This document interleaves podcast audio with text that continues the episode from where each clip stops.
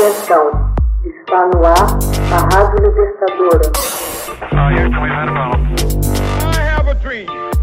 Assim sendo, declaro vaga a presidência da República. Começa agora o Hoje na História de Ópera Mundi. Hoje na História, 1215. Magna Carta é promulgada na Inglaterra. Na sequência de uma revolta da nobreza inglesa contra o seu reinado, o rei João, o João Sem Terra, aplicou em 15 de junho de 1215 o lacre real sobre a Magna Carta. O documento, essencialmente um tratado de paz entre João e seus barões, garantia que o rei respeitasse os direitos e privilégios feudais, sustentasse a liberdade da Igreja e preservasse as leis da nação. Embora a época fosse um documento mais reacionário que progressista, a carta foi vista como pedra angular no desenvolvimento democrático da Inglaterra ao longo dos séculos. João foi entronizado como rei da Inglaterra com a morte de seu irmão, rei Ricardo Coração de Leão, em 1199. O reinado de João foi caracterizado pelo fracasso. Perdeu o ducado da Normandia para a França e taxou a nobreza inglesa pesadamente para pagar as suas desventuras externas. Brigou com o Papa Inocêncio III e vendeu igrejas a fim de prover os despauperados cofres reais. Depois da derrota na campanha para reconquistar a Normandia em 1214, Stephen Langton, o arcebispo de Cantuária, apelou aos contrariados barões que exigissem do rei estatutos legais que garantissem suas liberdades. Em 1215, os barões revoltaram-se contra os abusos reais apoiados na lei e nos costumes feudais. João, ao se defrontar contra uma força superior, não teve escolha senão ceder às suas exigências. Reis anteriores haviam feito concessões aos barões feudais. Contudo, sua base legal eram promessas verbais vagas e expressas voluntariamente. O documento apresentado ao rei em junho de 1215 forçou-o a conceder garantias específicas aos direitos e privilégios dos barões e à liberdade da Igreja.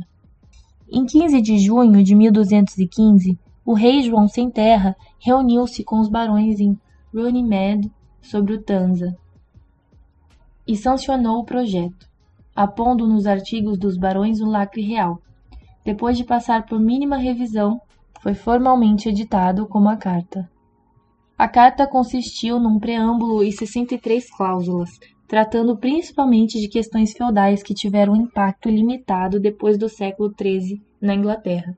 Todavia, a implicação deste documento legal foi marcante, visto que obrigou o trono a observar leis que impediram possíveis tendências absolutistas futuras da monarquia inglesa.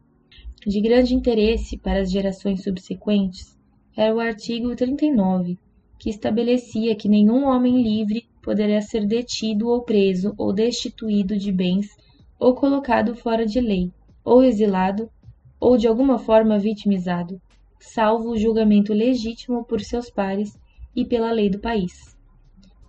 Esta cláusula foi celebrada como primórdio da garantia essencial a ter um julgamento justo e do habeas corpus, além de ter inspirado a England Petition of Right, em 1628, e a Lei do Habeas Corpus, em 1679. A princípio, a carta foi um fracasso, pois no mesmo ano eclodiu uma guerra civil e o rei João ignorou suas obrigações legais. Depois de sua morte, em 1216, no entanto, a carta foi reeditada com algumas emendas pelo seu filho, rei Henrique III e novamente reeditada em 1217. Nesse ano, os barões rebelados foram derrotados pelas forças reais. Em 1225, Henrique III reeditou-a pela terceira vez, por vontade própria, passando a integrar formalmente o sistema legal. A Magna Carta tem sido tratada com um exagero pelos historiadores. Ela não estabeleceu o parlamento, como alguns afirmaram, e fez apenas vagas alusões aos ideais democráticos liberais dos séculos seguintes. Contudo, como símbolo do império da lei, foi de fundamental importância para o desenvolvimento constitucional da Inglaterra e de outros países. Quatro cópias originais da Carta de 1215 resistiram ao tempo. Uma se encontra na Catedral Lincoln, outra na Catedral Salisbury e duas no Museu Britânico. Hoje na História, texto original de Max Altman, organização Haroldo Cerávolo, locução Camila Araújo, edição Laila Manoeli. Você já fez uma assinatura solidária de Opera Mundi? Com 70 centavos por dia, você ajuda a imprensa independente e combativa.